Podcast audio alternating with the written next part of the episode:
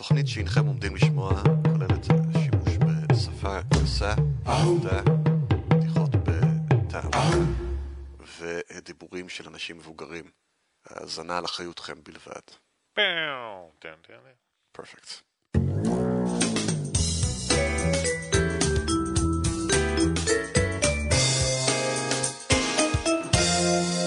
שלום וברוכים הבאים ל... לתוכנית אה, 128 של ספק סביר. היום יום, עוד יום חורפי מעצבן ומזעזע, שכמובן ירון ו- וליאור הנהנים ממנו, כי הם... אני לא יודע איך להגיד את זה. היום יום ראשון, השישי לינואר 2013. ועימנו נמצאים ירון אסה, שלום, שלום. ליאור הלוי, ברוכים הבאים. דני לוי, שלום. בני בן טובים, שלום. שאול המלך, נעים להיות פה. דוד המלך, נעים. נעים. דוד המלך הוא ממש חמוד. והיום יש לנו דברים בתוכנית. רגע, ומה עם בת שבע? אה, וכמובן תמיכה מוסרית מירון בר גבע, דני מציל ושני אבני. אה, בבקשה. בבקשה. אה, לא, בבקשה. אה, בבקשה. לא, לא. לא, לא? בבקשה. Thank you. נעים מאוד. אה, היי! אז אה, על אה, ממפיס ודאי שמעתם, ועל הנקרופוליס בממפיס ודאי אה, שמעתם. לא? כבר איבדתי אתכם? אוקיי. לא. האחרון לא. Walking in Memphis. זה בסדר. מכיר את השיר הזה? כן. זה, זה לא הממפיס הזה, אני מדבר על הממפיס במצרים. עיר הבירה של מצרים העתיקה נקראת ממפיס. אני, בטח יש לזה שם אחר שאנחנו בישראל מכירים יותר טוב, אבל אני לא יודע מהו, כי אני לא קורא עברית. כי עברית זה לאנשים טיפשים. אז אה, שם יש את הנקרופוליס, עיר המתים, אפשר לקרוא לזה, אבל זה לא עיר המתים, זה יותר פשוט, אה, זה היה, אפשר לומר, הבית אה, קברות של העיר בירה הגדולה הזאת. ושם יש את המקדש של אנוביס, אנוביס שבפחות התקופה העתיקה של מצרים היה אל המוות, אחרי זה זה עבר לאוסייריס, או משהו דומה לזה. וכידוע, או לא כידוע, בגלל זה אני מסביר את זה, אה, זה, הדימוי של האל הזה זה או בן אדם עם אה, ראש דמוי טן, או עם אה, גוף מלא של טן. וכבר דיברנו בעבר, אני זה, לא, לא יודע אם אתם זוכרים, על החסידות שחנתו. אז כן, היו חונטים עוד חיות אחרות, לפי האיג'פטולוגים שאני קראתי לאחרונה. הם אומרים שהייתה תפיסה שהחיות מקושרות לאלים, הם יכולים להעביר מסרים לאלים, או האלים יכולים להעביר מסרים חזרה מהם, או שזה רק חד, חד סטרי, אני לא בטוח. וחלק מהרעיון זה שאתה במקדש הרלוונטי, הורג את החיה הרלוונטית, וככה אתה יכול אה, אולי להעביר איזשהו מסר לאלים, או לעזור למתים שלך להגיע בהצלחה לעולם הבא. אז במקדש הזה של אנוביס, כבר ב-1897 היה חוקר שפירט את מה שיש שם, דיבר על הרבה קטקומבות וכל מיני דברים, אבל זה היה קצת מפוקפק, ומאז מנסים לאמת הרבה מהעבודה שלו, ויש פרויקט בינלאומי שיש בו בין השאר אנשים מקהיר וקרדיף, שעובד על המקום הזה כבר כמה זמן, וחלק מהדברים הצליחו לאשש, חלק לא. מה שמעניין שמצאו זה כמעט שמונה מיליון מומיות של אה, חיות שהם לרוב כלבים שם. Holy crap. Right. מצאו גם איזה חתול פה ושם, איזה חסידה, איזה סמור. אגב, מסתבר סמורים, holy crap. תלכו לאינטרנט, תעשו, אה, או באנגלית או בעברית, אני לא בטוח שמשנה, סמור וקוברה. those motherfuckers, מסתבר שה... אה, אה, כן, מסתבר שהמצרים החזיקו סמורים אצלם, כי החיה הזאת היא חיה. היא, היא אוכלת חרקים ועכברים ונחשים. באמת? זה כאילו, זה, מ- מה המילה? ויזל? זה מדביר ביתי. איזה קטע. ואז גם אתה רוצה להעביר איזה מסר לאלים. כן, אז uh, כמעט, שמו, כמה, כמה אזרחים יש במדינת ישראל? שבע מיליון, שבע וחצי, שבע נקודה ארבע. הם גילו את כל אזרחי ישראל בצורת כלבים, בתור מומיות שם. Imagine that? אבל זה לא כמו... זה כנראה סימן שבאמת הייתה יציאת מצרים. כן, אבל זה לא כמו הפרעונים, זה, אתה יודע, זה יותר... אה, כמו קבר אחים שכזה, זה פיילוט על פיילוט, עם חלקים שהם בתוך הקיר, אז זה יותר מכובדים, והם הם עושים, הם ממשיכים אה, לבדוק ולחפור שם, הם עושים גם בדיקות DNA ואת העצמות, ונראה ש, שרוב המומיות האלה זה, אה, נוצרו מכלבים שרק נולדו כמה שעות לפני. So, Oh. so basically, you get a cute little puppy, and you get close to its ear, אז אתה מעביר לו איזה מסר לאנוביס, you break its neck, you put it in, wrap it up, put it in the temple, everything's good. או גאד. אז כמעט שמונה מיליון כאלה, so that's great. למה? זה ממש כיף. ברק? מה? what the fuck? What? בגלל... אני מבין כאילו מהמחקר שלך על כן. אה, סכיזופרניה, Yes? אז אתה פשוט, אתה פשוט הפכת, That's, לא משנה מה תגיד, אני יודע מה התשובה שלי, it. that's funny coming from a retard. well played sir, well played. אה, שזה מצחיק שאידיוט אה, מפגר לא מסוגל להגיד את זה. אהה, אבל עכשיו לקחתי ממני את הפיגור.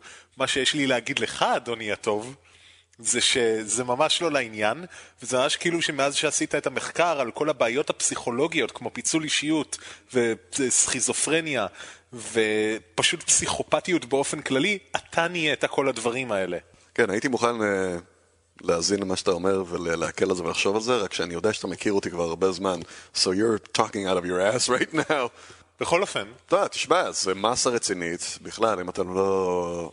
מי שלא מכיר את המצרים וההיסטוריה שלהם, אני ממליץ בחום. אני אומר כאילו, כמה, כמה משאבים תרבותיים, כמה שעות אדם הושקעו בזה. זה מטורף, זה כמו, לא יודע, נראה לי היה אפשר לבנות עוד פירמידה בשעות אדם שהשקיעו בזה. כן, אני לא, לא נכנס לזה לעומק, אבל נראה שזה זה מהדברים, כמו עם החסידות, זה הדברים שיותר אה, הציבור הרחב, כאילו האזרחים, זה היה חלק מהמנהגים, כמו שאתה היית מניח מנחה, אז היית אה, רואה איזה, איזה פאפי. תחשוב על זה, אבל היום, כמה שעות אדם מושקעות בפולחני דת? את לא, צודקת. באופן כללי. זה אותו דבר. עכשיו, זה כנראה היה להם חגים כאלה, ובחג באו הרבה, ואתה יודע, זה לא שכל יום עשו את זה. זו הייתה, הייתה- וזאת הייתה תרבות יותר, אה, זו תרבות די גדולה. אתה גם, לרוב האנשים שיש להם רק ספיגה של אה, אה, מצרים העתיקה דרך אה, סרטים אה, פיקטיביים, פיקטיביים זאת לא המילה, מגוחכים? fiction is what I'm, I'm saying. ו- ותוכניות ב-History Channel, Ancient Aliens, הדבר הראשון שמפתיע אותם זה כמות הפירמידות שיש, והשוני ביניהם. Uh, כל, כי הנטייה היא לחשוב על איזה שלוש פירמידות, הישג האדם הכי מטורף. well, תזוז איזה קילומטר ימינה, יש לך את הפירמידה היותר עתיקה, שהיא עשויים, חבורה של מדרגות, דומה מאוד ל- למאיה, רק פחות יפה. ו- ויש שם הררים של כלבים, כאילו עברה, עברה שם איזה ש- שואה של חמידות. זה מצחיק, כי המצרים... יפ. אבל זאת הייתה תרבות מאוד עשירה, ומאוד מפותחת יחסית יפ, לתקופה. כן, אה, לא נראה לי שכל אה, בן אדם שהרג כלב גם חנט אותו, בוא נגיד. אז בטח, אז גם, אתה בטח הולך, תביא את הכלב, את הכלב שלך, או שאתה אפילו קונה אותו מוכן, מה אני מדבר? אולי יש- אתה הולך... יש עסק שמוליד כלבים, הורג אותם. לצערי נראה לי סביר. We should start that business. תהיתי גם לאחרונה על הנפוצות של ההבנה של הילוג- הילוגריפים. הירו- הירוגליפים, תודה רבה. כי הרבה פעמים שקוראים את הדברים, זה כאילו ההרגשה היא שאומרים, לנו בתרבות היום זה נראה מוזר, אנחנו לא יודעים לקרוא את זה, זה לא באותם חוקים של הזה, כ- כאילו תחת ההנחה שאז כולם ידעו, אבל כמו דברים אחרים שאתה יכול למצוא גם בימי הביניים, אני לא, אין לי דוגמה טובה עכשיו, אבל דברים שרק סקולרס יכלו להבין, כי זה היה מובנה על כמה הרבה חוקים וסימבולים שנקבעו בתוך הקבוצה הקטנה הזאת, וקבוצות קטנות היה יותר קל להכיל. אה, לא בטוח שאתה יודע, אה, היא- כל דבר היה כמו שלט ברור, יש דברים שפשוט היו נראים לה, לה, להם מוזר כמו שזה נראה לנו, או לא, בלתי ברור כמו שזה נראה לנו. כן, אני קראתי איזה משהו מעניין שהוא פשוט עשה ניתוח כלכלי של כמה עלה פפירוס. לא, באמת. בסדר, זה די מצחיק. ואתה, כאילו, הניתוח היה כעיקרון על יוון, אבל אפשר, כאילו, הוא גם עשה השלכה למצרים. הוא אמר שבגדול, פשוט העלות של חומרי קריאה וכתיבה, ואתה יודע, אבן, לסטט באבן זה תהליך שלוקח הרבה זמן, לעומת קריאה וכתיבה על דף, אז פשוט העלות של זה, רק ברמה הכלכלית פשוט הפך את כל התחום ללא נגיש לרוב האוכלוסייה. כי פשוט אתה לא נתקלת בקרוא וכתוב, לא, לא היה שום סיבה. אז כנראה שמה שלמדת זה מספרים, כדי לזהות אותם, ועוד איזה סמל או שניים של המלוכה, וזהו, וזה היה זה. ורק באמת, כמו שאתה אומר, השושלת המלוכה, או היועצים, או זה, רק הם באמת הכירו קרוא וכתוב במלוא מובן המילה, ולא הציור הזה אומר סכנה, נניח. שזה גם טוב, תמיד טוב לשליטה גם. Let's, let's raise a people and control them. מדע נאצי. אוקיי, okay, מעולה. אז חוץ מגורי כלבים מתים, יפ. Yep. יש לך עוד משהו? ילדים מתים, אתה רוצה? לא.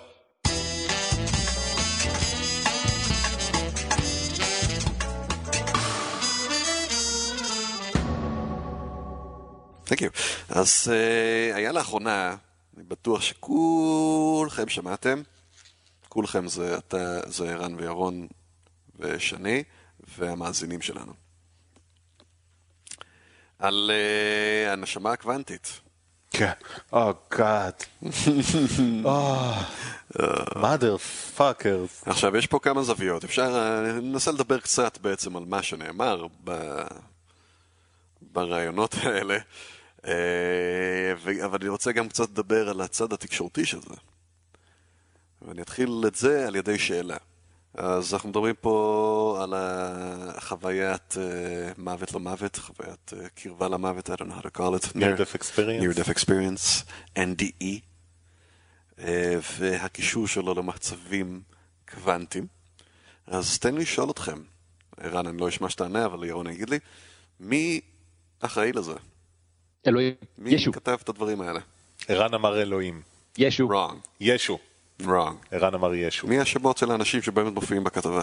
אה, אה, idiots. מונצ'יילד? לא, מונשאט זה בן של זאפה, בת. קוראים לה מון.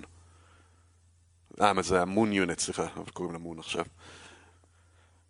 אה, אתם לא יודעים. אוקיי. זה מתחיל אבל במילה דוקטור, לא? דוקטור ו... לא יודע. שתי אנשים. אה, ונטורופט? לא? אה, לא, אני לא יודע. You people fucking suck. זה זה היה כיף לעשות עם מישהו שיודע יודע דברים. God damn it. כן. לא, זה היה סטוארט המרוף, הוא הדוקטור, הוא יש לו תואר ב, אה, הוא בהרדמה ובפסיכולוגיה, והבן אדם השני שנאמר הרבה פעמים זה רוג'ר פנרוז, שהוא מתמטיקאי ופיזיקאי, זה פרופסור. אבל פנרוז בחיים לא... זה לא פנרוז. פנרוז לא היה שותף בזה. לא, אבל זה ככה מדווח בהרבה מקומות. באמת? כן. הם דיווחו שפנרוז אמר את זה? זה כי זה דוקטור ופרופסור physics ו mathematics, כי בכדי לתת לזה כמובן כמה שיותר אה, משקל אה, ואיכות. כי כל הנושא, שני, לפנרוז יש בעיות, אנחנו נדבר עליו עוד מעט, אוקיי? עוד מעט, יותר מאשר אנחנו נדבר על הבן אדם השני שאחראי באמת לנושא הזה. אבל כל הסיפור של החיבור ל-NDEs, לחוויית על מוות ונשמה שהיא מסתובבת אחרי זה בעולם ושומרת על קוהרנטיות, יכולה לחזור לבן אדם, זה סטוארט המרוף ודיפאק צ'ופרה. אה, כן, והשם של דיפאק צ'ופרה נורא חסר בכל הכתבות האלה לאחרונה, ודווקא שמו של פנרוז עולה הרבה, והתיאורים של שתי, של דוקטור ופרופסור, זה מאוד מעניין. כן. מאוד מעניין.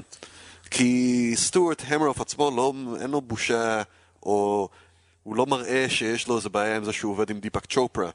אין שום סיבה, הוא גם עבד איתו ב... גם, אה, הוא גם השתתף ב-What to Believe Do We Know, והסרט שהיה אחרי זה, מדבר על כל הרעיונות שלו. אבל בעצם הסיפור הזה באמת מתחיל לפני הרבה זמן, לפחות 87, שהמרוף נתפס על איזשהו חלק באנטומיה של המוח, שנקרא microtubules, חלק מחלק של מה שעוטף את אה, הנוירונים, אני לא בטוח, אבל זה לא רלוונטי כל כך. אה, הוא התלבש על זה, והוא אה, נורא התרשם מהחלק הזה, וחשב שיש שם את היכולות חישוב הכי גדולות שיכולות להיות, ולכן זה מועמד טוב להתעסקות עם תודעה, אוקיי? מנגד ובמקביל, יש לך את רוג'ר פנרוז, שהוא אה, מתמטיקאי ופיזיקאי, או פיזיק... מתמטיקאי של פיזיקה, יש כזה דבר. פיזיקאי תיאורטיקן. אז זהו, ומתמטיקאי. שמשום מה את זה לא ראיתי הרבה. אה, היה את התגלית של דן שכטמן שהוא קיבל עליה נובל אה, על אה, קוואזי כבישים, אה, ופנרוז לדוגמה הביא את התיאור המתמטי שקוראים לו ריצוף פנרוז, שהוא מדבר על איך אתה יכול לרצף משטח משני אלמנטים לא זהים. כדוג... הוא עשה הרבה יותר מזה, כן? אבל כדוגמה כן. לפעילות מתמטיקאית שקשורה לפיזיקה. כן, אז הוא, כן, הוא גם אוהב, יש לו הרבה דברים שיש את השם שלו בהם. יפ. שזה קצת מוזר, אני חייב להגיד. אתה יודע, היית מצפה שיהיה איזה משהו אחד? אבל יש לו איזה כבר, אני ראיתי כבר איזה חמש דברים שהם עם השם שלו, או השם, אה, עם השם משפחה שלו. ובמיוחד על הקטע של אה, כן. התודעה. אז אה, פנרוז בערך באותו זמן, אולי קצת לפני, אה, הגיע למסקנה שהמוח יכ- יכול לבצע פונקציות שאף מערכת אלגוריתמית לא יכולה לעשות. אוקיי? והוא החליט, או מצא, שבשביל התהליך האלגוריתמי הזה, אתה צריך משהו שהוא קורא לו, כיום זה נקרא אחרת פעם, Quantum Objective Reduction, שזה יכול לחבר את המוח לגיאומטריית זמן ומרווח בסיסית. אני לא יודע מה הקשר של המשפט האחרון. הוא אומר, או בעזרת ה-object- בעזרת ה-Quantum Objective Reduction, אתה יכול לחבר את המוח לגיאומטריית זמן מרווח בסיסית. אתה יכול להבין אותו בתחת ההגדרות האלה, אם אתה אה, משתמש בזה. אה, אה, סליחה, אוקיי. כלומר, אה, אני אנסה לתת איזושהי פרשנות, היות והוא, כאילו, עיקר העבודה המתמטית שלו היא בגיאומטריה, וספציפית כשהוא מחפש את הדרכים שבהם המוח מתקשר בינו לבין עצמו ופותר בעיות, זה כל מיני דברים שהם קשורים לגיאומטריה של קשרים, כמה מידע אתה יכול להעביר על כל קשר וכולי, אז נראה לי שמה שהוא התכוון, כאילו, הרי יש לו את הספר הזה, The Emperor's New שקר כלשהו. על זה אני מדבר. כן, אז כאילו, אז עכשיו הכל מתקשר לי, שם הוא אמר, אם אתה אומר שחלקים מסוימים מהמוח מסוגלים לבצע אפקטים קוונטיים מסוימים, אז אתה יכול לצייר מפת קשרים שונה לגבי איך הוא עובד. כלומר, זה יותר מהקשר בין נורון לבין נורון שיכול להעביר כך וכך מידע וזה כל מה שהוא יכול להעביר, אלא הוא יכול להעביר, לא יודע מה, פי אה, 200 מיליארד מידע על אותה רשת. כמו ההבדל בין חוט מתכת במחשב שלנו היום לקשר בין שני אה, צמתים במחשב קוונטי נניח. יפה. כלומר, שקר כלשהו ונפנופי ידיים. זאת אומרת יפה למי שהבין את זה. עכשיו, פנרוז הוא די זהיר בדברים האלה, גם כי uh, הרעיונות שלו הם uh, די controversial ויש להם הרבה ביקורת, אבל הוא, הוא כשלעצמו די זהיר באיך שהוא מתבטא, והוא גם תמיד אמר לגבי זה שזה נורא תיארטי, והוא לא ידע איך לחבר, איך תהליך קוונטי שכזה שהוא מדבר עליו יכול בכלל לקרות במוח. לא, רק, אה? שנייה, אם? אני רק אגיד? עוד משהו. אה, פנרוז הוא בדיוק מסוג האנשים שהם אה, מדברים כל הזמן במודלים ולא על המציאות. כלומר, הוא לא מתיימר להגיד המתמטיקה שלי מתארת את המציאות. אה, גם לא בדברים הפיזיקליים שהוא עושה. הוא אומר, המתמטיקה שלי יכולה להסביר תוצאות ניסויות מסוימות וזה מודל מעניין לחשוב איתו. זה כל מה שפיזיקאים תיאורטיים עושים. הם לא מתיימרים להגיד מכניקת הקוונטים היא המציאות, לדוגמה, אלא הם אומרים זה מסביר טוב כל מיני תוצאות ניסויות, וזה מודל מעניין uh, להסתכל דרכו על העולם. לא משנה מה באמת קורה בעולם, זה פשוט מודל מעניין. כן, וכל הרעיון שפנרוז פיתח פה בכלל נשען על הצורך לענות על הכוח חישובי ובצורה האלגוריתמית. יפ. אוקיי? שמתמטיקה במכניקה קוונטים נראית שהיא מתאימה לזה במיוחד אם אתה ממציא דברים, כפי שהוא עושה, כמו ה-Quantum Object, Objective Reduction. אבל כאמור, כאמור הוא אמר, אין לי מושג איך זה מתחבר למוח, אבל ב-1992 הוא פגש את המרוף, שעסק כבר הרבה זמן עם ה-Microtubules, והוא אה, הצליח לשכנע אותו שזה מועמד טוב לתהליכים קוונטיים. אוקיי? אה, אגב, רציתי להגיד, החישוב הזה של מה שהמוח צריך, אלגוריתמי, לא אלגוריתמי, זה כשלעצמו נתון uh, בספק, לא רק במספרים, אלא בטכניקות שמגיעים למספרים האלה, ולמה המספרים האלה אומרים, ולמה זה אלגוריתמי ולא אלגוריתמי, האם יש היגיון רב לדבר על זה במערכות ביולוגיות. יש כבר uh, תחום של uh, uh, תיאוריות קוונטיות שכאן עוסקות בביולוגיה, בתהליכים uh, כמו פוטוסינתזה בעיקר. הסיבה היא בגלל, uh, שזה מועמד לבדיקה בכלל, זה בגלל שיש שם תנועה של פוטונים שמבין משינוי, אז uh, נראה רלוונטי. אבל למערכות ביולוגיות, במיוחד כשאתה מתחיל to scale up, לעלות דברים, אתה מדבר על uh, תגובות בין כימיקלים ובין uh, תאים, זה כבר לא נראה קשור בשום צורה, אפשר לומר. או לפחות לא מצאנו איך זה קשור אם בכלל. אז פנרוס פגש את... המרוף. Uh, המרוף ב-92, והמרוף צריך לשכנע אותו שבואנה, הנה במייקרוטוביולס, אתה יכול לקבל את כל מה שאתה מדבר עליו. לא יודע איך, אבל הם הוציאו מאמר ביחד וספר, ומאז הם גם מקדמים את זה כל אחד בנפרד, הוא גם ביחד. הם קראו לדבר הזה Orchestrate, uh, Jesus, Orchestrated Objective Reduction Model of Consciousness, או ORC-OR, אוקיי? אני רק נזרוק uh, כבר כמה התנגדויות, או סליחה, כמה ביקורות שהיו uh, על הדרך, כמו של מקס טגמר, שהוא uh, פיזיקאי, הוא חישב ומצא שהמצבים uh, קוונטיים יחזיקו ל-10 בחזקת מינוס 13 שניות, שזה לא מספיק לאף תהליך נורוני. תהליכים הקוונטיים המדוברים. כשבתגובה לכך, המרוף וכמה פיזיקאים אחרים, לא פנרוז, הגיבו שיש uh, הגנה מההשפעות על המאקיוטוביולס. וההגנה הזאת היא גם ספקולטיבית וחסרת ביסוס. כן, באופן כללי, תמיד כשאתה מנסה להסתמך על תהליכים קוונטיים ליותר מהשברירי שנייה שבהם אתה יכול, ש, שבהם אנחנו יודעים שהם משפיעים על דברים, זה תמיד השאלה מתי הם נפגשים במערכת גדולה מספיק והם עוברים תהליך של מה שנקרא דיקוהירנס. כי אחרת כל דבר מסביבנו היה מתנהג מבחינה קוונטית. אבל לא, כשיש מספיק אטומים באזור וההשפעות ההדדיות שלהם מבטלות את כל האפקטים המיוחדים האלה. אז תמיד כשקורים דברים כאלה מחפשים, אוקיי, אז מה מגן על זה מהדיקוהירנס? איך, איך אפשר להגן מהאטומים מסביב לבטל את כל הדברים האלה? עכשיו, זה לא מופרך במאה אחוז שאין דברים שמגינים מפני זה, כי אנחנו יודעים, יש תופעות בטבע שהן מחזיקות בצורה מאוד מעניינת אה, ויפה, פרקי זמן גם ארוכים. לרוב זה, זה קורה בטמפרטורות קיצוניות מאוד uh, קיצוניות, כאילו קרובות לאפס המוחלט וכולי, אבל זה קורה לפעמים וזה מעניין. אבל זה, העובדה שפנרוז לא המשיך את קו המחשבה הזה יחד איתו לדעתי אומרת משהו. כן, אבל uh, זה, זה מעניין, כי יש, קודם כל יש בנפרד כל הזווית של קוואנטום uh, קונצ'סנס של פנרוז, שהיא uh, לא קוהרנטית כל כך, זאת אומרת, זו גישה דואליסטית ל... למוח או לנפש, איך שתרצו uh, להסתכל על זה, זווית של חוסר נכונות לקבל את הרעיון ששלם יותר משמעותי מסך חלקיו.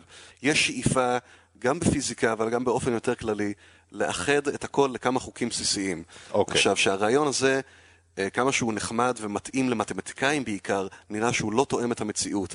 יש דברים שברגע, ברגע שכמה קוונטים חוברים ביחד, הם הופכים להיות אטומים. ברגע שכמה אטומים, הם הופכים להיות אה, מולקולה, ומולקולה מתנהגת שונה מאטומים בכמה, בכמה צורות. לא בכולם. יש כמה דברים שכן חופפים, תנועה וכדומה של דברים מסוימים. אבל יש תופעות שהן חדשות פתאום. תופעות שלא...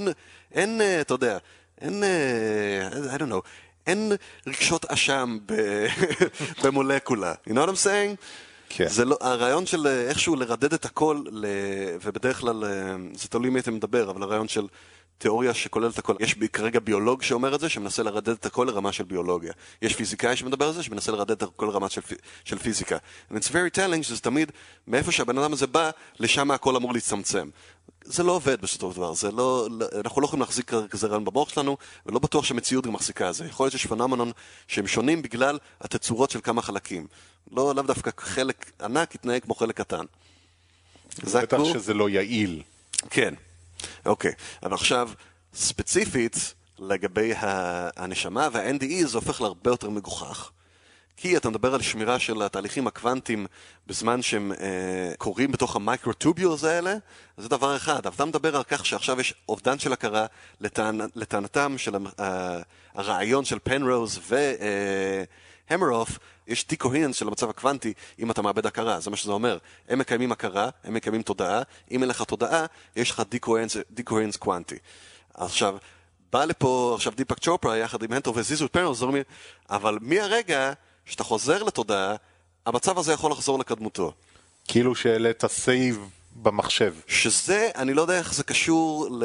אני לא מבין מספיק קוונטים, אבל אני מבין מספיק במערכות ביולוגיות והיגיון בסיסי, זה לא עובד בשום צורה.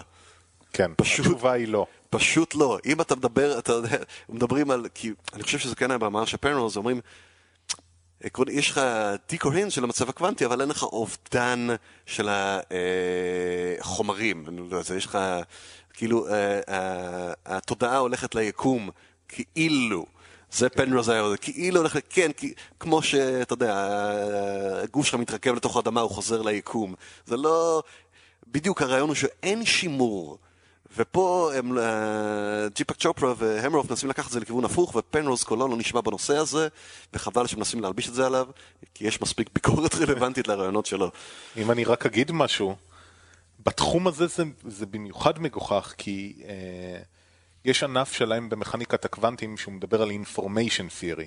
כלומר, אה, מתי מידע מושמד באמת, כי במכניקת הקוונטים זה קורה, אתה מערבב מצבים ואז אתה כבר לא יכול לחזור אחרי למצבים שקרו אותם, שזה לא קורה במכניקה קלאסית. בניוטון לצורך העניין, אתה יכול לקחת שולחן ביליארד ולחשב את כל המהלכים אחורה עד למכה הראשונית ואתה תצליח לעשות את זה, במכניקה הקוונטים לא. אז באופן אירוני, העיוות שלהם של המדע הוא כל כך חמור, שהם לקחו את התחום האחד במדע, שבו הרעיון שלהם לא באמת יכול לעבוד, והם אמרו, בגלל שזה קוונטי, הרעיון שלנו עובד. יש פה איזושהי אירוניה נהדרת, כי כשפנרוז או מי שלא יהיה אומר, מתבצע decoherence, הם מדברים על השמדה מוחלטת של מידע ברמת ההגדרה ללא יכולת של שחזור. זה, זה הקטע ה mind blowing, כלומר אתה לקחת את התחום האחד במדע שבו ברמת התהליך, התהליך מוגדר כחוסר יכולת לשחזור ואתה אמרת, ובגלל שזה קוונטי אז אתה יכול לטעון את ה save ולהחזיר את המצב לקדמותו. זה כל כך מעצבן אותי, הדיפאק צ'ופרה המחורבן הזה. כן, סליחה. אז זהו, זה היה הרנט שלי. ערן, מה דעתך על הנושא? מבריטניה.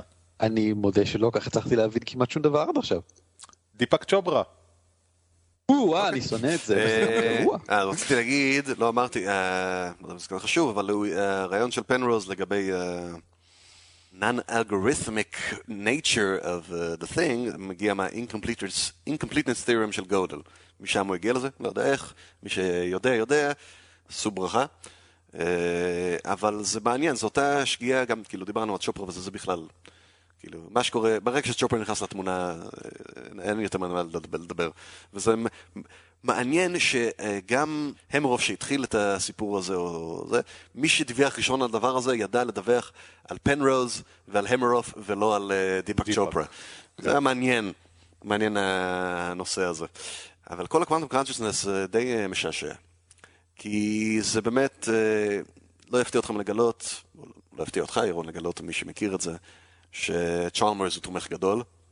כי זה סוג, באמת, זה סוג של אה, דואליזם שמנסה להגיד, תשמע, במודל הביולוגי שאנחנו מדברים עליו, שם אנחנו מנסים למצוא תודעה, שאני לא בטוח עד כמה זו הצהרה נכונה, אה, וכבר דיברנו על זה שזה בעצם שגיאה בכלל לדבר, על תודעה כדבר אחד, שכנראה זה אולי, אולי מכאן מתחילות כל הבעיות, הרעיון הוא להגיד, יש חוסר במערכת הביולוגית, את, אתם לא יכולים, אתם רוצים לעשות רדוקציה עד הסוף לרמה של התאית וזה לא יעבוד, תודעה לא נמצאת שם, צריך למצוא אותם בצורה אחרת. וההצעה שנתפסת כמדעית, בעיניי היא לא מדעית בכלל, אה, חוץ מזה שהיא ספקולציות ב...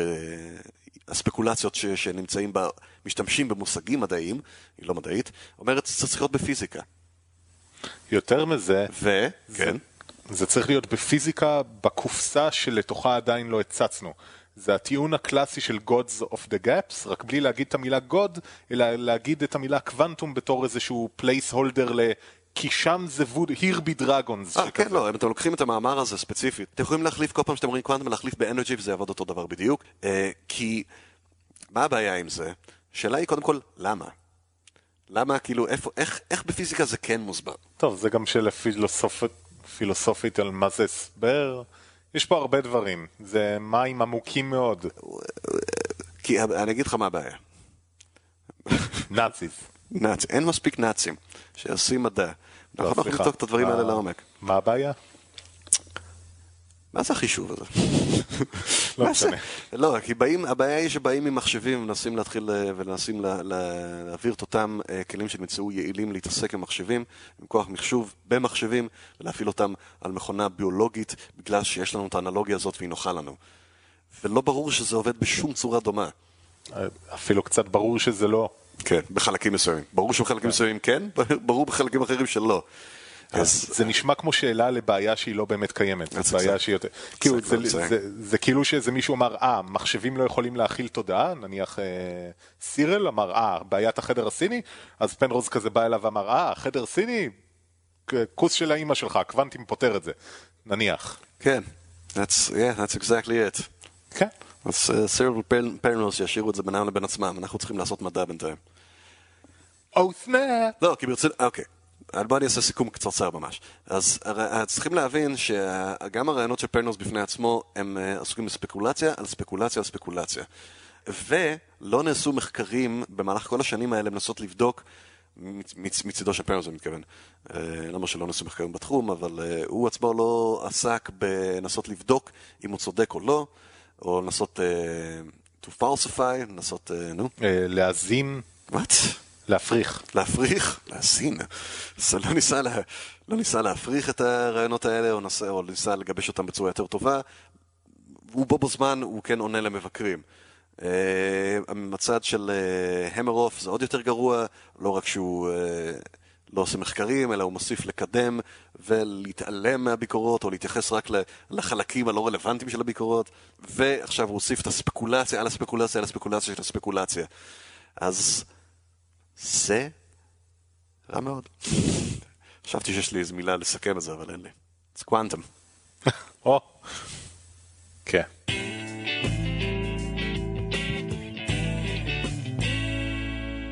אה, השבוע, שבוע שעבר, ב-30 לחודש, 30 לדצמבר 2012 עדיין, נפטרה ריטה לוי מונטלצ'יני, ואני רוצה לדבר עליה קצת. אה, היא נפטרה, קודם כל היא הייתה בת 103, והיא הייתה זוכת פרס נובל המבוגרת ביותר שעדיין חיה. היא הלכה לישון צהריים ופשוט לא קמה יותר, אז לפי כל הדתות היא מתה מות צדיקים, למרות שהיא לא הייתה, לפי הדתות צדיקה לפחות. גם אנשים נוראים מתים ככה לפעמים. כן, נכון. אה, בכל מקרה, היא זכתה בפרס נובל בשנת 86 בזכות אה, תגלית פורצת דרך לגילוי הגורמים העצביים לגדילה. היא, היא עבדה על איזשהו מחקר. עכשיו, אני רוצה לדבר עליה, אני אתן את הקטע המדעי שלה, היא הייתה מדענית, אבל לדבר על אישה שפשוט היא השראה, לפחות בשבילי, ונראה לי שבטח ובטח בתקופה. אז היא נולדה ב-1909, באיטליה, והיא החליטה בגיל 20 שהיא הולכת ללמוד רפואה, אבא שלה מאוד התנגד. זה בתקופה שנשים צריכות ללדת ולהוליד ילדים, והיא החליטה בז... בגלל העובדה שהאומנת שלה מתה ממחלת הסרטן. וזה גרם לה לבוא ולומר, אני אעסוק ברפואה ובמחקר, וזה אכן מה שהיא עשתה. כי כמובן, היה לה קשר הרבה יותר עמוק עם האומנת שלה מאשר עם ההורים שלה. עכשיו, היא ויתרה במודע, והיא גם אמרה לאורך, לפחות לפי מה שמספרים עליה, לאורך כל חייה, שהיא לא מתחרטת על זה. היא ויתרה על חיי משפחה, על ילדים, היא נשארה רווקה וללא ילדים כל החיים. אולי זאת הסיבה שהיא חיה עד 103. יש שיאמרו. מחקרית, אגב, זה לא נכון. אנשים עם משפחות נוטים לחיות יותר. עכשיו, בתקופת מלחמת, היא, גר, היא הייתה באיטלקיה, כן? ובתקופת אה, מלחמת העולם השנייה, היא הייתה, היא עסקה במחקר, אוקיי? באוניברסיטה שם באיטליה, וכשעלה השלטון של מוסליני, היא גם הייתה יהודייה, אז הדיחו אותה מהאוניברסיטה, מהתפקיד, בגלל המשטר הפשיסטי, והיא לא ויתרה. היא הקימה בבית שלה מעבדה מאולתרת בשקט, והיא המשיכה אה, במחקר, במחקר שלה. אה, היא עסקה במחקר התפתחותי בעיקר, עניין אותה כל הקטע של התפתחות, ובמשך כל תקופת מלחמת העולם השנייה היא פשוט עבדה במחתרת, לא הפסיקה את המחקר שלה במשהו מאוד מאולתר בבית, ואחרי המלחמה אה, היא עבדה כרופאה במחנות פליטים. היא הייתה דוקטור למעשה. אה, ובשלב מסוים בארצות הברית זימנו אותה לעסוק עוד פעם במחקר. ושם בעצם היא עבדה עם פרופסור סטנלי כהן. הם עבדו על, על, אה, על כל הנושא של בקרת גדילה וחלוקה של תאי עצב, אוקיי? הם חקרו כל הנושא של תאי עצב והם גילו אה, חומר שהגוף מייצר, שהוא בעצם אחראי על הבקרה של חלוקת תאי עצב. וזה הניח ממש את אבן היסוד לכל המחקר של חלוקת תאים בכלל וחלוקת תאי עצב בפרט. והם זכו בעקבות המחקר שלהם והגילוי שלהם בשנת 86. עכשיו, אם היא נולדה ב-1906, זה אומר שהיא הייתה כבר בת 80. אה, סליחה, 1909. היא הייתה קרובה ל-80, ואז היא זכתה בפרס נובל הזה, יחד עם אה, פרופסור סטנלי כהן. אה, בשלב מסוים, אחרי שהיא זכתה בפרס נובל, איטליה העניקה לה, הפכה אותה לסנטורית. Okay? אוקיי? היא הייתה סנטורית לכל ימי חייה בממשלה. יש להם מין תואר כבוד כזה של להיות, מין תואר כזה של. להיות סנטור. ועד סוף ימיה היא הייתה סנטור בממש... בממשל האיטלקי, וזה היה כאילו כאות כבוד. מבחינת החיים הציבוריים שלה, היא הייתה מאוד מאוד פעילה כמובן בתנועה לשחרור האישה, בארגונים למען הזכות של אישה להפלה. אה, מאוד בלטה אה, בהתנגדות לכל הייצור של נשק, בעיקר לנשק של מוקשים נגד אה, בני אדם. היא הייתה מאוד אה, פעילה בכלל בכל מה שקשור לקידום מדע ולקדם מדע כמה שיותר, אה, לקדם אה, השכלה של נשים באפריקה. הקימה סניף של צלב ירוק, שזה ארגון שמטפל בהיבטים הסביבתיים של מלחמה. Okay? במלחמות יש כל מיני זה. והיא הייתה גם ראש המכון לאנציקלופדיה האיטלקית. קיצור, היא הייתה אישה רבת פעלים. כשלאורך כל חייה היא דבקה מאוד בקטע של המדע, ופיתחה מאוד את הקטע של חלוקה של תאים, בעיקר עצביים, כמו שכבר אמרתי, והיא נפטרה השבוע שעבר. היא הייתה בת 103, והיא דמות ראויה לאזכור. גיבורת מדע. והיא גם לוי, איטלקיה. יהי היא. יהי היא. היא, אה, היא גם, היא ביקרה בישראל כמה פעמים, והיא הייתה מאוד פרו-ישראלית. אה, ו... זה בסדר. כן. לא, זה לא בסדר. התייצבה, לא חשוב, כל, אני לא אכנס לפוליטיקה. אם היא הייתה פרו-ישראלית. אוקיי? זה שהייתה גזענית. אבל אה, כן, היא הייתה... מגניב? היא הייתה ממש מגניבה. כן ירבו. כן, אז אה, נשים לינקים אה, לקרוא עליה עוד, כי המטרה שלי בעיקר הייתה להביא את הדמות כזאת שהיא אחת בדורה. וכנגד כל הסיכויים, כאילו... הקטע עם המלחמה זה מגניב, ללא ספק. כן, שהיא אשכרה עשתה מעבדה בבית סודית והמשיכה במחקר ולא ויתרה, והיא עשתה לנאצים ככה יפה. פשיסטים. שיט, כן. היא בטח עשתה את הניסויים על ילדים יהודים. אני מקווה.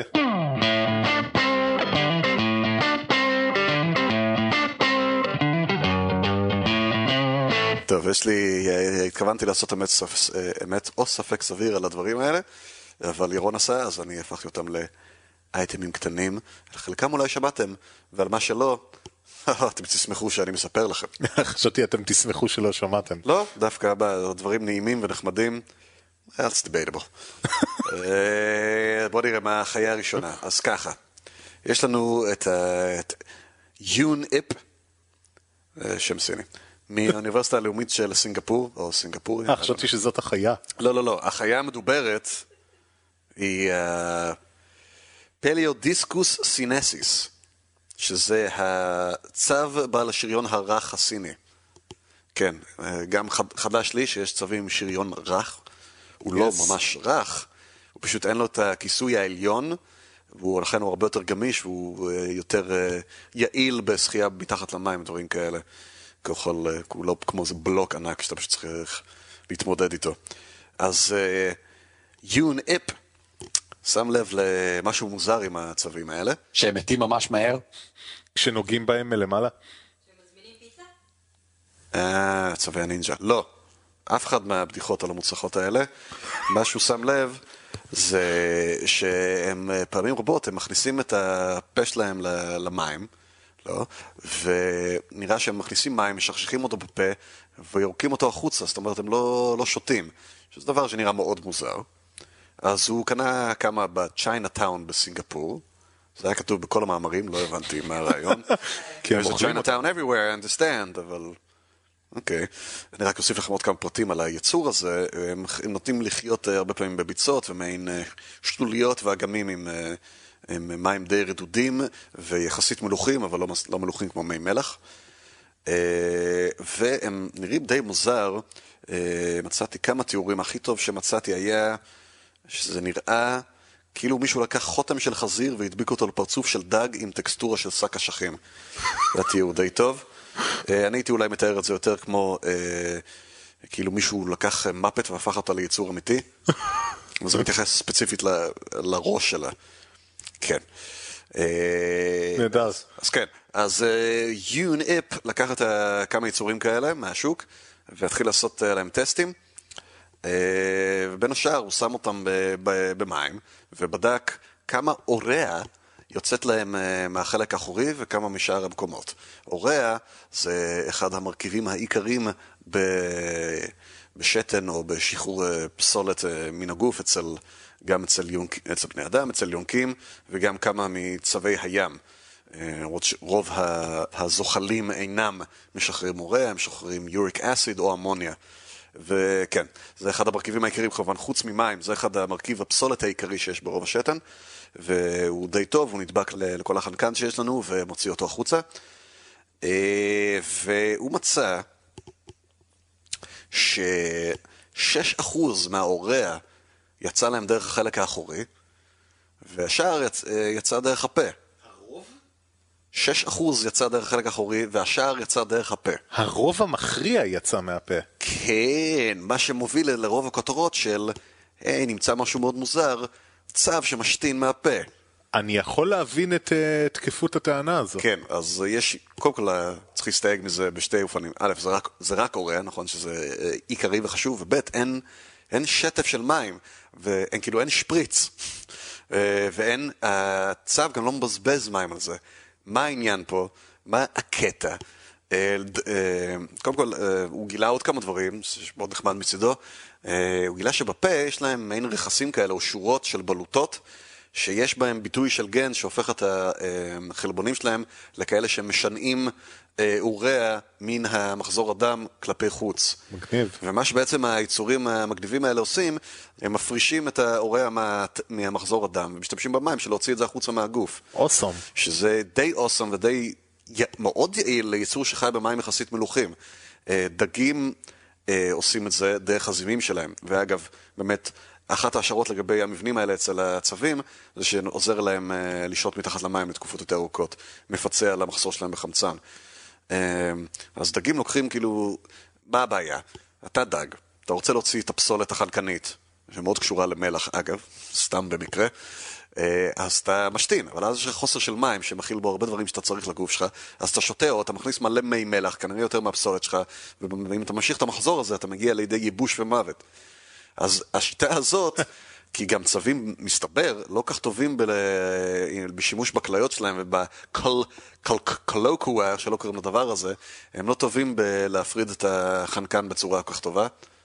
ומסתבר שזה דרך מאוד אה, יעיל להיפטר מהאורע ולחסוך על, הש... על המים שיש לך במערכת. והוא הוא שם אותם, ל... שהוא נתן להם הזדמנות לשבת, אה, הוא נתן להם הזד- הזדמנות לשים את הראש שלהם בתוך מים, הם יכלו לבלות שם בין, אתה יודע, עד איזה 100 דקות.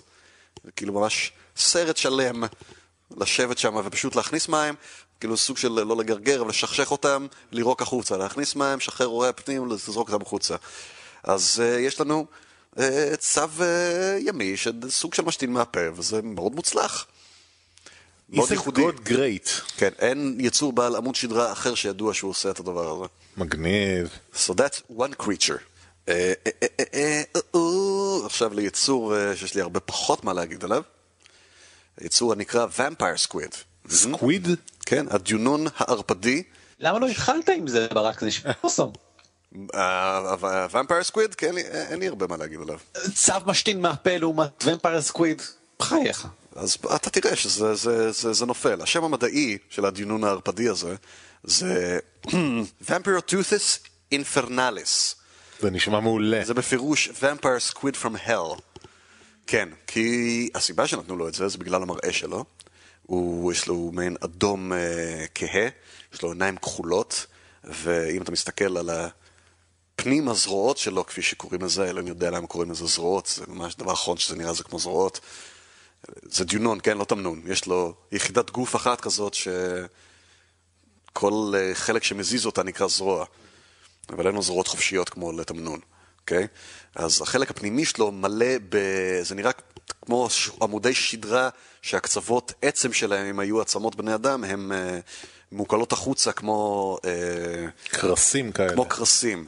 It looks fucking evil and horrid. אני זוכר, ראיתי תמונה, אני ראיתי תמונה שהיצור שעליו אתה מדבר, כן. זה נראה מטורף לגמרי. מהמם, וכן. אה, אבל מה שגילו לאחרונה זה שזה אומנם אה, אוכל וניזון מגופות, אבל להבדיל מרוב הדיונונים הוא אינו טורף, כלל וכלל. הגופות האלה שהוא אוכל זה מתוך מה שמכנים שלג ימי, שזה יש פשוט תערובת של שאריות שנופלות למטה. אה, יש בזה קקי ושאריות גופות וכל מיני חומרים אחרים, אז הוא אה, אוסף אותם בעזרת איזה כבל שיש לו, או עם, או עם הקרסים האלה, אני לא יודע, יש לו איזה חוט כזה שמשתרך מאחוריו, שזה אולי גם אזהרה, וזה גם אוסף הכל לכדורי מיוקס כאלה שהוא אחרי זה מכניס לפה ואוכל. אה, still איזה pretty disgusting. איזה בזבוז. כן.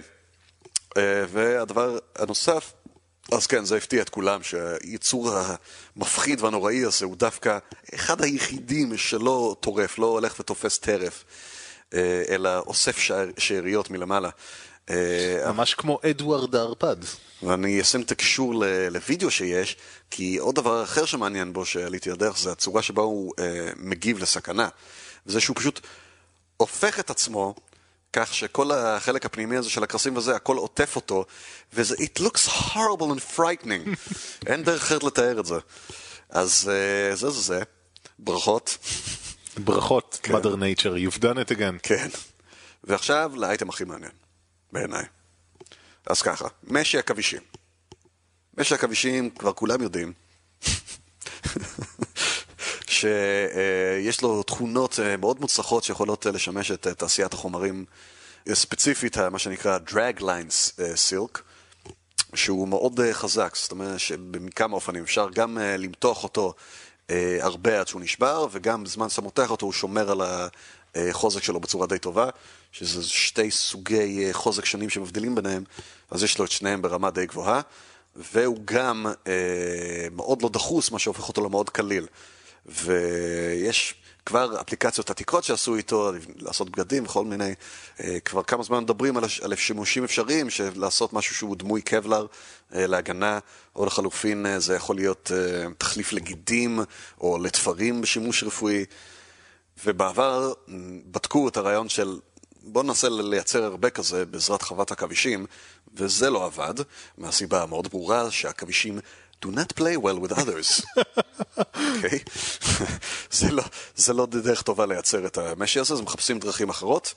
נכנסת חברת נקסיה ביוטכנולוגיס, שהוקמה בתחילת שנות ה-90, שבאה עם איזה רעיון מסרט אימה בי מובי משנות ה-50, של מה אם ניקח גנים של העכבישים, שמייצרים את הדבר הזה, נחדיר אותם לעיזים, אוקיי? ואז ה- בחלב של העיזים הזה, הם ייצרו את החלבון העיקרי של הדבר הזה. אז נוכל לסנן את זה ולעשות מזה את המשי עכבישים.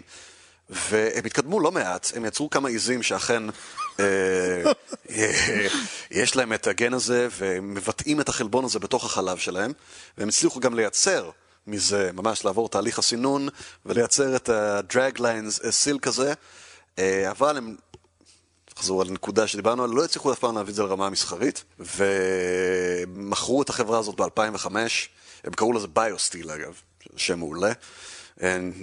מכרו אותה ב-2005, וב-2009 פשטה את הרגל.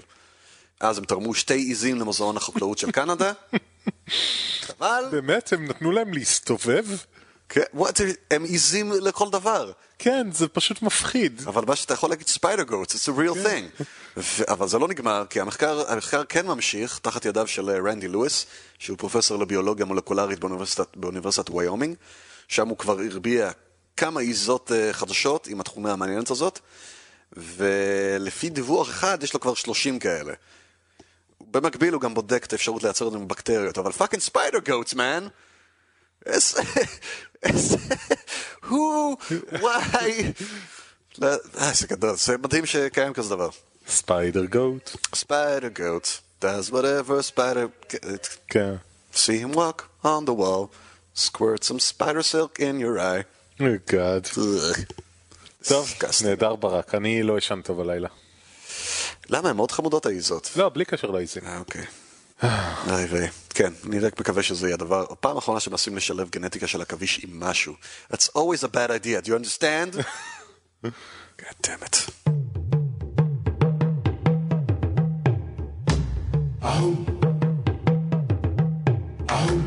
ועכשיו הגיע הזמן לפינת איפה טעינו, שבו אנחנו מעודדים את המאזינים שלנו, במידה ויש לנו טעויות או דברים שלא דייקנו בהם, לשלוח לנו תגובות ולתקן אותנו ולהעיר ולהעיר את עינינו.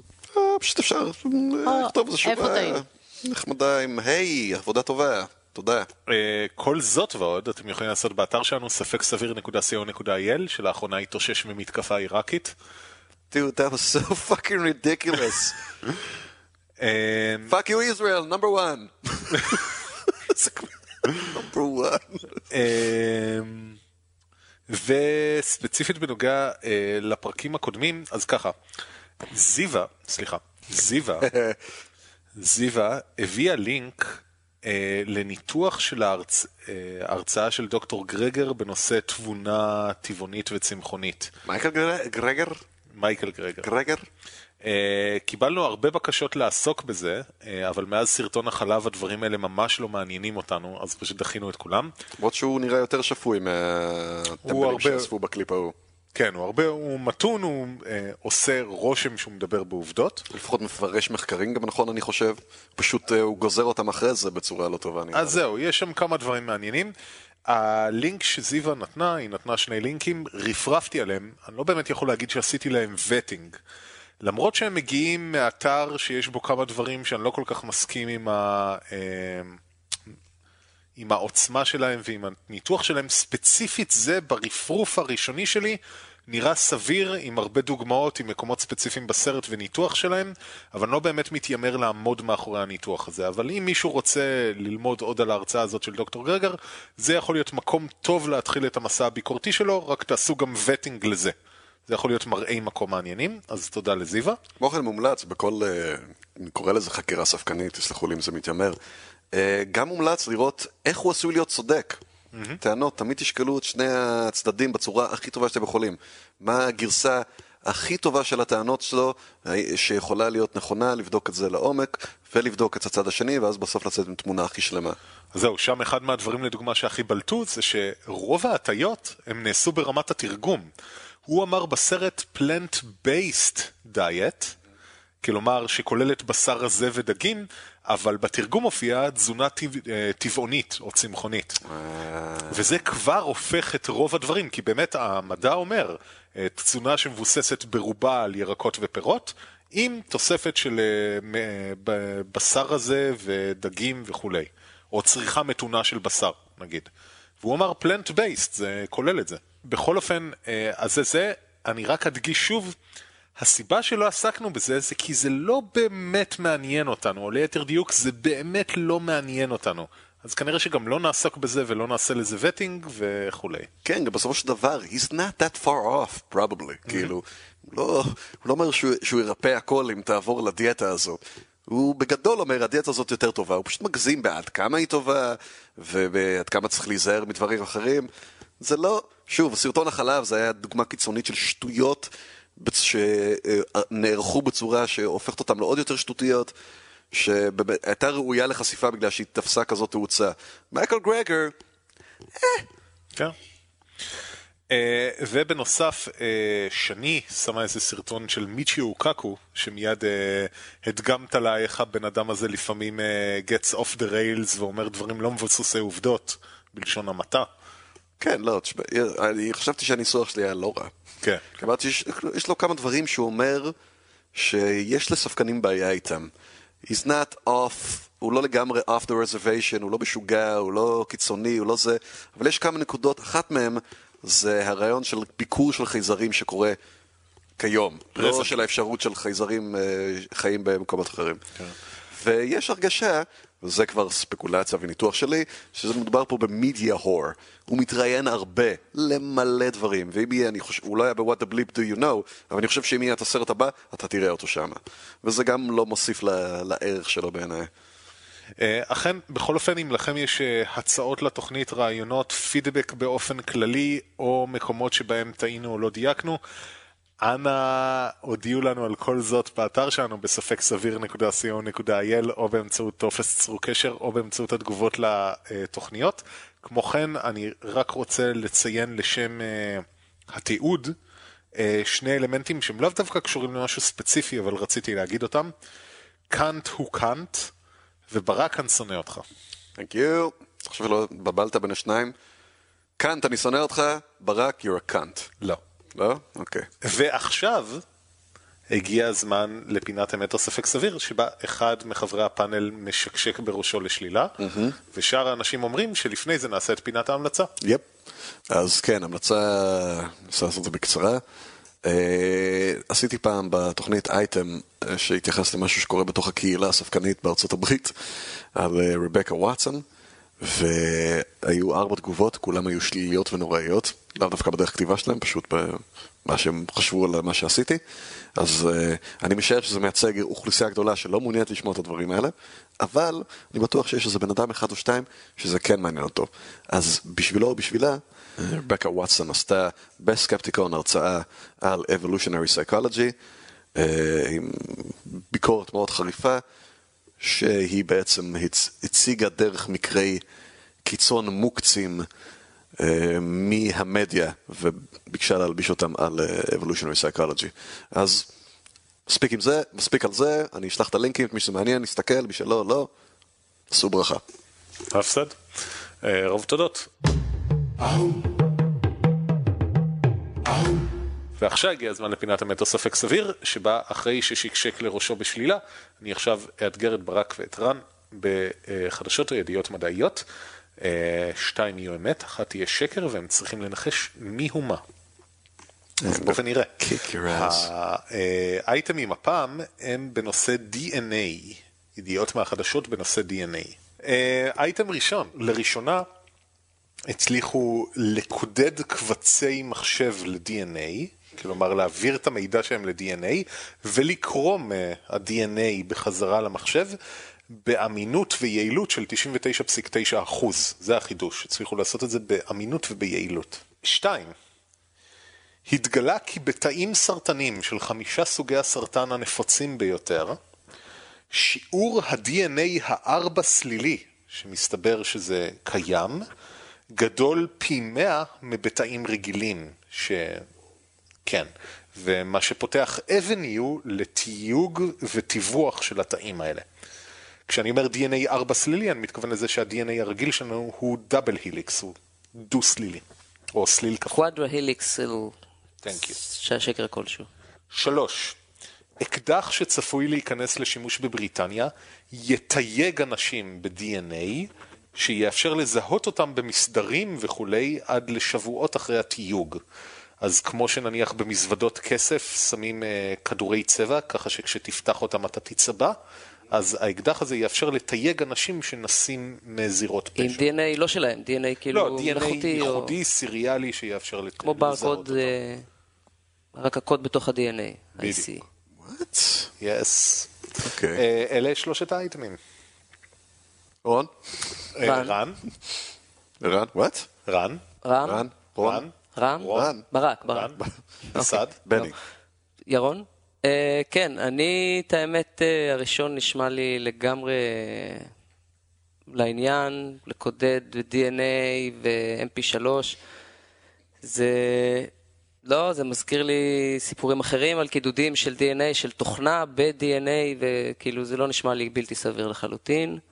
גם האופציה השנייה בהחלט נשמעת הגיונית. השלישי דווקא, פה אני חושד קודם כל DNA זר, דיס, זה כבר נורה אדומה, נשאר למשך שבועות, וגם איך אתה מזהה אותו, אתה לוקח דגימה מבן אדם, ואז יש לו שני סוגי DNA, את שלו ואת הסימון. I don't know, this sounds really really shady. אני אומר שלוש זה השקר. ברק? תן לי את הראשון עוד פעם. הראשון, לראשונה הצליחו לקודד קבצי מחשב ל-DNA ולקרוא בחזרה את המידע מה-DNA אל קבצי מחשב באמינות וביעילות של 99.9 אחוז. 99.9 נשמע הרבה, חוץ מזה זה נשמע לי סבבה. 99.9. כן, זה מה שאמרתי, זה, זה על הראשונה פה בעצם. אהה. וואו. השני, מה היה השני? Uh, התגלה כי בתאים סרטניים, מחמישה הסרטנים הנפוצים בעולם, Alright, I get it. קוואדרו הילי, קוואדרו-היליקס, yeah. קוואדרו, קוואדרו, 486. אמ, ארבע סלילים, אז אה, ריבוי גדילה נשמע לי הגיוני עם גידולים סרטניים. מה שמבלבל אותי זה בעיקר כי כן ראיתי משהו על הקוואד היליקס וזה לא היה קשור לסרטן. השלישי, אבל אני חייב להסכים עם רן. נכון, נשמע חשוד. זה נשמע מאוד חשוד ומאוד אגרסיבי גם, זה מסוג הדברים שכל אה, אזרח אה, מתנגד אליו, כמו המאגר הביומטרי, כל אזרח. ניסיתי לחשוב על התיאור של סוג האזרח הזה ולא הצלחתי. אז זה נראה, נשמע גם משהו שאתה באמת, אתה תצטרך להחדיר אותו לתוך הגוף כדי שהוא יכול להחזיק אותו שם, וזה... וואו, that sounds fucking crazy. בכל כך הרבה מובנים. אז לא, פשוט תגיד ש-crazy is as crazy does. It's a lie. השלישי הוא שקר. Uh, ובוא נבדוק מה עקיבא אומר. עקיבא מחולל המספרים הרנדומלי שלנו שנתרם לנו על ידי עקיבא, ואנחנו משתמשים בו כדי לראות עד כמה הניחושים שלנו קרובים לרנדומליות, אך לא מבצעים את העבודה הנדרשת על מנת להפיק את המידע הסטטיסטי הזה. כן, תכלס, סביר להניח שהשני הוא לא נכון. כי הוא אמר שזה נמצא בפיתוח, יש הרבה דברים בפיתוח, ומנגד אני שמעתי... אני לא אמרתי כלום לגבי פיתוח. השני זה על הקוואדרה היליקס. כן, אבל האקדח אמרת שהוא בפיתוח. אה, אמרתי עומד להיכנס לשימוש. אה, להיכנס זה הרבה יותר לשימוש. זה כבר מתחיל להיות עוד יותר.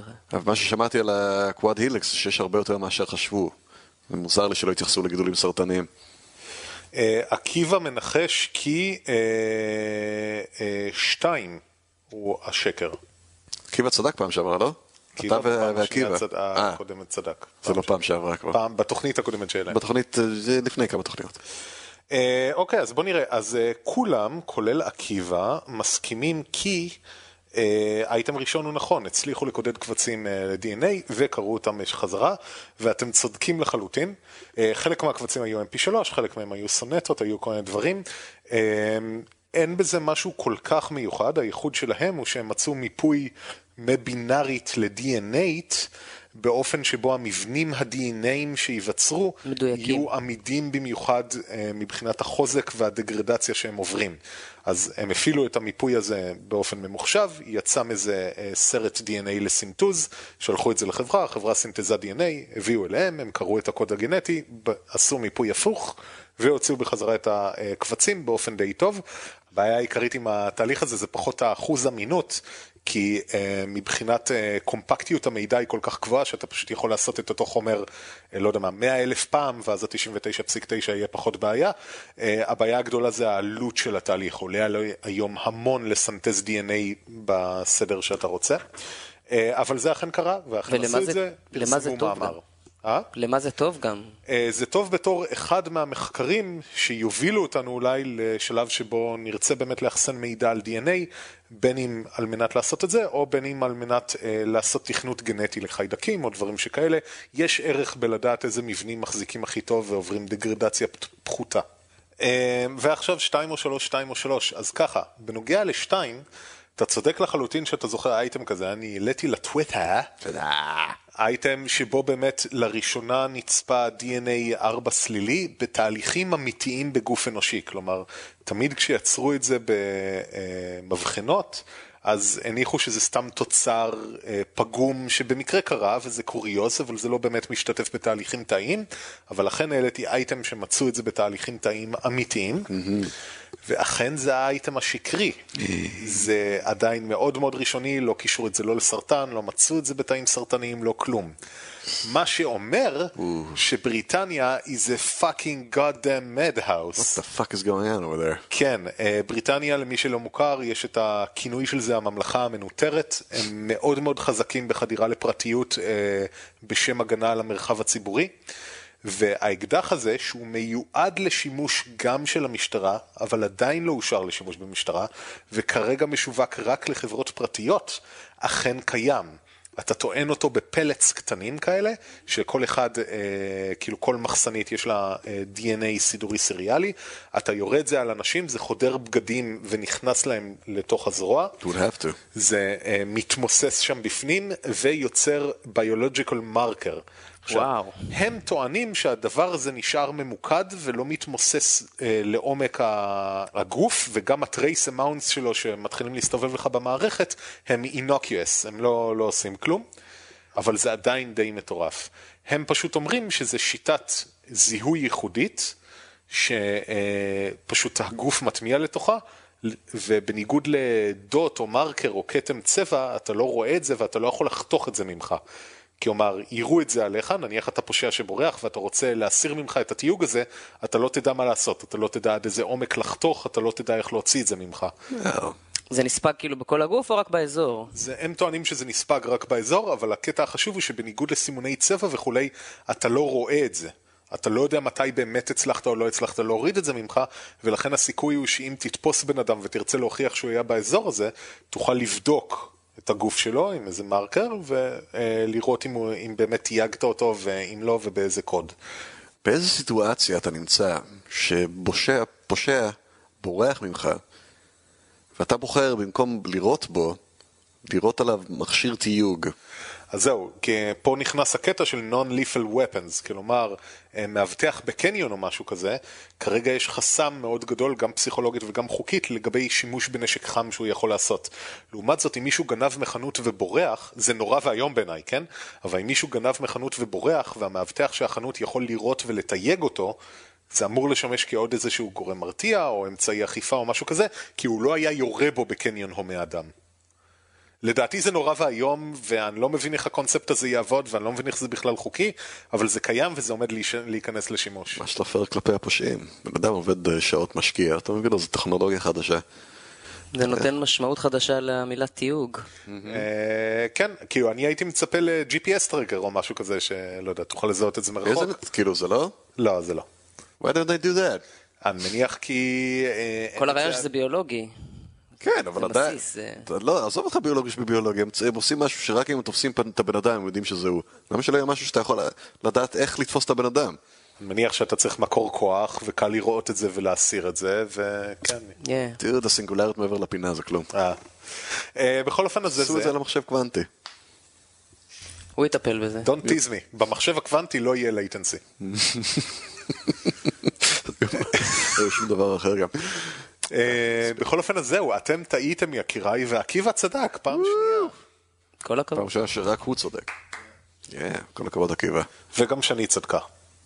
אה, בכל אופן, אז תודה רבה לכם, תודה לך ירון. ותודה רבה. למאזינות שלנו, תודה. ותודה רבה למאזינים.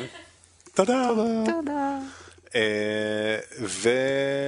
ולהתראות. ולהתראות באווירה. אופטימית זו.